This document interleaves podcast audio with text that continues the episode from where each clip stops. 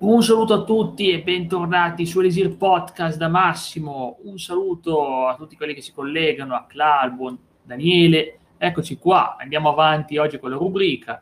Sarà una puntata breve perché è difficile trovare eventi di queste cose, ma ripeto, la scorsa volta abbiamo visto i due governi di abbiamo visto praticamente i due governi di Cossiga, Francesco Cossiga, Cossiga 1, Cossiga 2. Adesso andiamo al 1980 per scoprire il governo unico di Arnaldo Forlani. Ricordiamo che il Presidente della Repubblica in questo periodo è Sandro Pertini.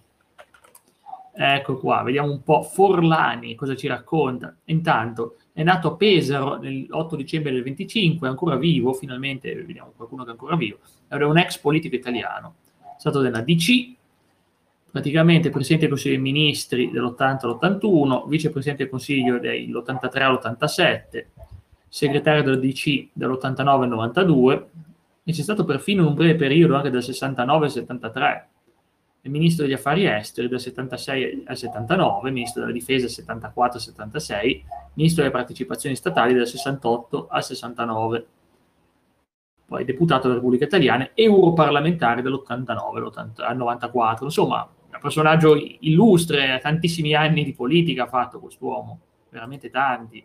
Eh, e quindi vediamo un attimo.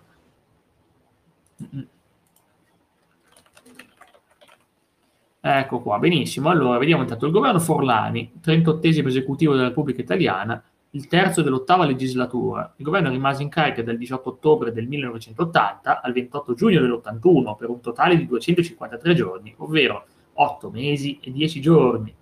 Il governo ottenne la fiducia della Camera il 25 ottobre dell'80 con 362 voti favorevoli, un bel po' di gente, 250 contrari ovviamente contro PC, PR, PDUP, Indipendenti Sinistra, MSI, 9 astenuti del Partito Liberale. I votanti erano 612, i presenti erano 621. Poi vediamo la, la fiducia alla Camera, 29 ottobre, 188 voti favorevoli e 120 contrari poiché al Senato l'astensione valeva come voto contrario, i senatori del PLI Malagodi e Fassino non parteciparono al voto. Non credo che sia quel Fassino là, eh, non credo che sia lui. Cadde in seguito lo scandalo della loggia P2. Forlani si dimise il 25 maggio dell'81. Vediamo intanto. Ecco qua. Ecco qua. Eh, vediamo intanto se riusciamo. Ma ci sono mai governi che siano durati per il mandato intero? Ehm, cinque anni di governo, credo di no, credo che senza cambiamenti, difficile perché, deve, perché se cambia il Presidente della Repubblica cambia anche il governo, quindi dovresti trovare un periodo di cinque anni nei sette anni del Presidente della Repubblica. Credo di no, credo finora almeno, come vedete, trovare cinque anni non ne ho mai visti, al massimo tre, al massimo tre poi sono sempre loro che tornano e fanno un secondo governo, come è successo di recente, come è successo di recente con Conte, però veramente difficile, cinque anni credo proprio di difficile. Jack fa eco, non so perché, sinceramente, le impostazioni sono sempre le stesse. Eh, vediamo un po', intanto, ecco qua, allora, andiamo, quindi vediamo ancora il governo di Forlani, perché, però se ci sarà poi qualcosa che ci risponderà alla domanda, sarò felice di dirvelo quando sarà il momento. Grazie Coin, intanto benvenuto. Anche qui non abbiamo nulla. Ed è la crisi, andiamo a vedere appunto dalla biografia di Forlani il motivo per cui si è dimesso, soprattutto come è, andata questa, come è andato questo periodo consigli, Presidente del Consiglio dei Ministri. Fu fra gli artefici della vittoria del congresso una maggioranza moderata che elesse come segretario Flaminio Piccoli e pose fine all'esperienza della collaborazione col PC, rilanciando la formula del centro-sinistra. Le quattro correnti alleate furono concordi nel voler porre la fine alla collaborazione col Partito Comunista per porre posto a un nuovo rapporto diplomatico con il PSI, ora guidato da Bettino Craxi, ne parleremo. Eh. Il congresso venne chiamato nel preambolo in quanto le mozioni associate alle liste delle quattro correnti alleate presentarono un preambolo politico comune sul quale si formò la nuova maggioranza del partito che poté contare sul 57,7 dei voti congressuali. E intanto, ecco qua, la sinistra democristiana e gli andreottiani rimasero all'opposizione, mentre Carlo Donat Cattin divenne segretario unico, vice segretario, scusatemi. Forlani venne eletto per la prima volta alla presidenza del Consiglio nazionale. In quello stesso anno la carriera governativa di Forlani raggiunse il suo apice.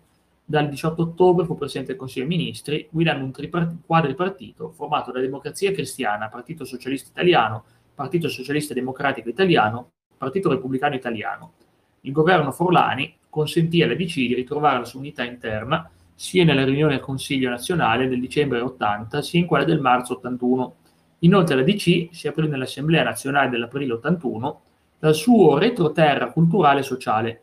Da quell'assemblea scaturirono infatti cinque convegni nazionali e uno conclusivo nel novembre dell'81, la cosiddetta Assemblea degli Esterni.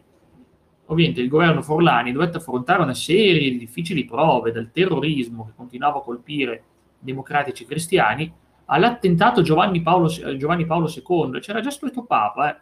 Poi mi sa che è meglio che leggiamo un attimo i papi, quindi alla sconfitta del referendum sull'aborto fino allo scandalo della loggia P2 che portò Forlani in dimissioni. Il referendum sull'aborto, vediamo un attimino, eh, era abrogativo, ovviamente ha vinto il no con l'85%, vuol dire che hanno, l'hanno mantenuto, certamente per un partito cattolico ovviamente è una sconfitta quella, fino allo scandalo della loggia P2 che portò Forlani alle, alle dimissioni eh, infatti viene detto che durante la presenza di Forlani furono scoperti gli elenchi degli aderenti alla loggia massonica P2. Il ritardo di due mesi dalla pubblicazione delle liste, considerato specie dal PCI, una sua diretta responsabilità, lo costrinse a rassegnare le dimissioni ed allontanarsi da posizioni di primaria importanza per qualche tempo. Dopo oltre un mese di crisi e un nuovo tentativo di Arnaldo Forlani finito senza esito positivo, nascerà il primo governo non guidato da un democristiano, il primo governo Spadolini. Fra un po' ci arriviamo. Nel frattempo, flashback, torniamo a quando il Papa è morto Paolo VI ed è stato eletto Papa Giovanni Paolo I. Elezione 26 agosto del 78, insediamento 3 settembre del 78, fine pontificato 28 settembre del 78, 0 anni, 33 giorni. Facciamoci qualche domanda, va diciamo comunque sia, è andata così. Si chiamava Albino Luciani, nato da Canale d'Agordo, in italiano, di Belluno, Veneto, 17 ottobre del 1912, morto città del Vaticano ovviamente nel 78, quindi quinto sovrano della città del Vaticano. E non ha fatto molto, ovviamente, essendo che è morto subito, ed è lì ci sono tante speculazioni, lasciamole perdere per ora, probabilmente c'è anche del vero, con Albino Luciani, probabilmente c'è anche del vero, però inutile parlarne adesso, non sarebbe la sede appropriata, non sarebbe la sede appropriata parlare di come è morto Papa Luciani. Andiamo invece a Papa Giovanni Paolo II, polacco, e da qui sono cominciati i papi internazionali dopo tanti anni di papi italiani, nato a Wadowice il 18 maggio del 1920, morto città del Vaticano il 2 aprile del 2005, 264 Papa della Chiesa Cattolica e Vescovo di Roma insediato il 16 ottobre del 78, morto appunto, in, no, scusatemi, eletto il 16 ottobre, insediato il 22 ottobre, morto il 2 aprile del 2005, praticamente a fine pontificato, e appunto è stato uno dei papi più famosi, famosissimo, sempre in televisione, ha veramente fatto la storia della Chiesa, i papi re, più recenti non, non, hanno raggiunto e non raggiungeranno eh, il lungo periodo che ha fatto, almeno quelli attuali, e vedremo un po', comunque probabilmente parleremo di lui perché si inserirà sicuramente in situazioni politiche. Intanto vedo, sto leggendo anche la chat, eh, c'è chi ha problemi di audio, c'è chi invece non ne ha, eh, spero che vada tutto bene, nel frattempo noi stiamo registrando, stiamo registrando tutto. Allora, che succede? Diventa Presidente della Repubblica, eh, Presidente del Consiglio uno che non è della DC, è la prima volta nella storia della Repubblica Italiana che uno della DC non è Presidente, ed è Giovanni Spadolini, Vediamo chi era questo Giovanni Spadolini, persona centrista, eh, non è una persona né di sinistra né di destra, nato a Firenze il 21 giugno del 25, morto a Roma il 4 agosto del 94, politico storico, giornalista e accademico italiano, segretario del Partito Repubblicano, più volte ministro, tra il 28 giugno 81 e il 1 dicembre 82 presidente del Consiglio dei Ministri, il primo non democristiano della storia della Repubblica Italiana, abbiamo già detto, uno dei pochi diventarlo da senatore nonché l'unico a provenire dal Partito Repubblicano Italiano. Fu inoltre presidente del Senato dall'87 al 94 e nominato senatore a vita da Francesco Cossiga nel 91. ministro della difesa dall'83 all'87 e sapete che i ministri della difesa di solito ne sanno abbastanza, eh. di, ripeto, di solito, di solito, ok, vedo che si è risolto il problema, quindi non ci sono problemi, eh. ecco qua, intanto andiamo avanti, eh, vediamo un po', canzo- eh, qua la sua carriera, ministro della pubblica istruzione del 79, beni culturali e ambiente 74-76, segretario nazionale del Partito Repubblicano 79-87, eh, senatore a vita, chiaramente, dal 91-94 fino alla morte. Appunto, beh, vediamo come è andato il suo governo, il suo governo di Spadolini 1, 39 esecutivo, eh, per un totale di 421 giorni, un anno, un mese, 26 giorni. Abbiamo già detto la cosa del nome democristiano, nonché il primo partito con la formula del pentapartito. Non è che la DC è in minoranza, eh, ci tengo a dirlo che è comunque al potere, insieme a PSI, PSD, PRI, Partito Repubblicano, e PLI, Partito Liberale, che stavolta vanno al potere. Vediamo appunto, l'amministrato eh, non è molto molto bilanciato perché ci sono 15 ministri della DC e 31 sottosegretari della DC, totale 46, PSI 7 ministri, 15 sottosegretari, totale 22, Partito Socialista Democratico 3 ministri e 5 sottosegretari, totale 8, Partito Repubblicano il presidente, un ministro e tre sottosegretari, totale 5, Partito Liberale un ministro, tre sottosegretari. MSI non è mai al potere, è sempre minoranza, sempre, sempre, sempre minoranza. La cosa ironica è che MSI e PCI erano sempre insieme a votare contro, la cosa ironica, non potevano vedersi quei due partiti, ed erano sempre insieme a votare contro il governo eh, per buttare giù le riforme. Ecco qua, tanto andiamo avanti.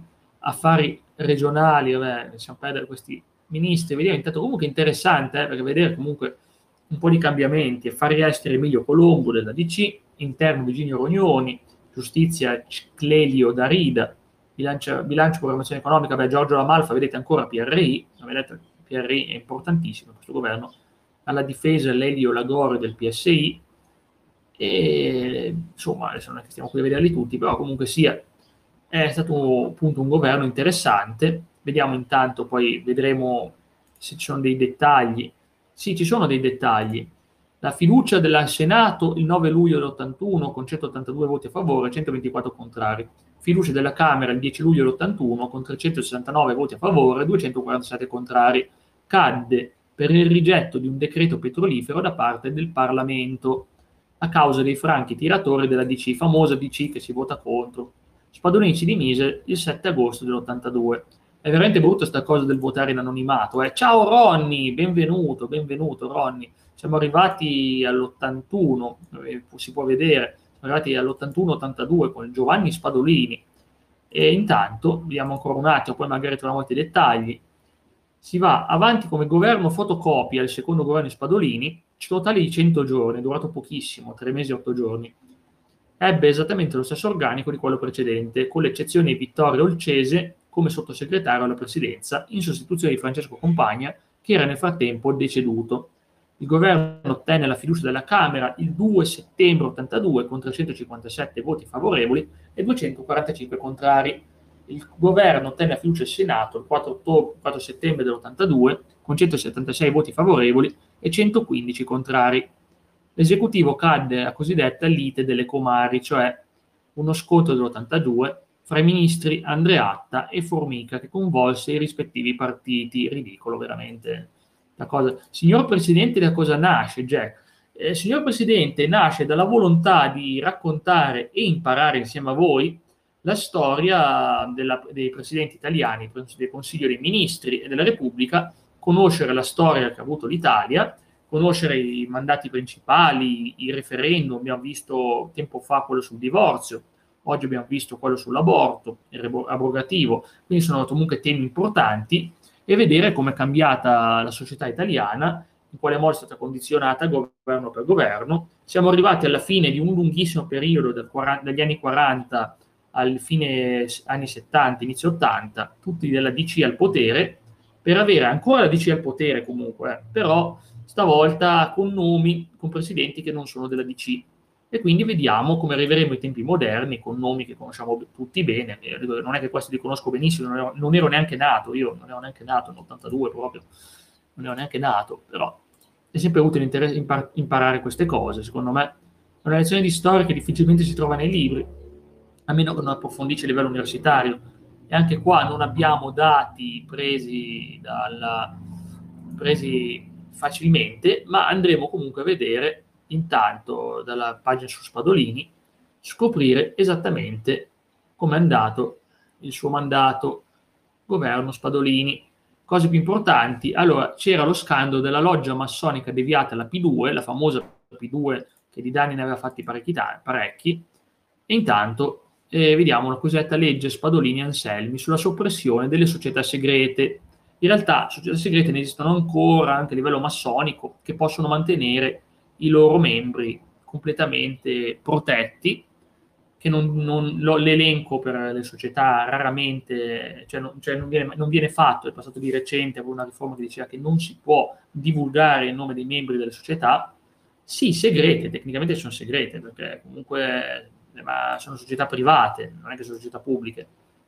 Sotto il suo governo venne scelta Comiso, Ragusa, come sede per l'installazione di una base per 112 missili a testata nucleare Cruise. Ci furono diverse manifestazioni di protesta Ecco qua, intanto un onorevole chiamato Pio La Torre, che le guidava lui stesso, è stato ucciso nell'82 dalla mafia. Mm, mm. Probabilmente c'erano le proteste per i missili testato Vabbè. Il governo Spadolini varò nuove misure repressive cosiddette antiterrorismo, fra le quali la difesa delle carceri di massima sicurezza da parte di unità dell'esercito. Sotto il suo governo fu liberato a Padova il generale americano James Lee Dozier, sottocapo delle forze terrestri della Nato nel sud Europa, sequestrato dalle BR. Eh, insomma, interessante come questione. Poi vediamo intanto il taglio dell'inflazione è passato in un anno da 22 a 16 punti percentuali grazie a un accordo ottenuto in governo con i sindacati. Altre situazioni c'era in, in territorio internazionale, primo scontro aereo del Golfo della Sirte, ah, famosa battaglia libica, per l'assassinio del presidente egiziano Anwar al-Sadat, dallo scontro in atto in Polonia tra il generale Wojciech Jaruzelski e Solidarność e dallo scoppio della guerra delle Falkland. Ammazza pure da queste parti qua. Ok, vediamo intanto. Questa esperienza di governo terminò traumaticamente nell'estate dell'82 per l'Ite dei Comari, cioè due ministri economici del suo governo, il democristiano Nino Andreatta del Tesoro e il socialista Rino Formica delle finanze, cioè tesoro e finanze praticamente hanno rischiato di fare problemi. Tanto viene detto che il club dice vedrai quando ci arriverai, già a scuola vi influenzano con le cose che non si possono dire, esatto, esatto, quelle cose che, cioè con le stupidaggini, purtroppo bisogna eh, ricercare bene, soprattutto ricercare nella neutralità, perché se non si è neutrali, se si segue chi lo fa per partito preso, perché vuole magari lodare qualcuno, perché gli fa più comodo, magari perché l'editore influenza, insomma, non è una cosa così strana, eh? che si parli bene di alcuni, male di altri, che si demonizzino dei personaggi non altri, semplicemente per ragioni di presa e simpatia. Non è proprio... Noi evitiamo questo, ovviamente, evitiamo questo.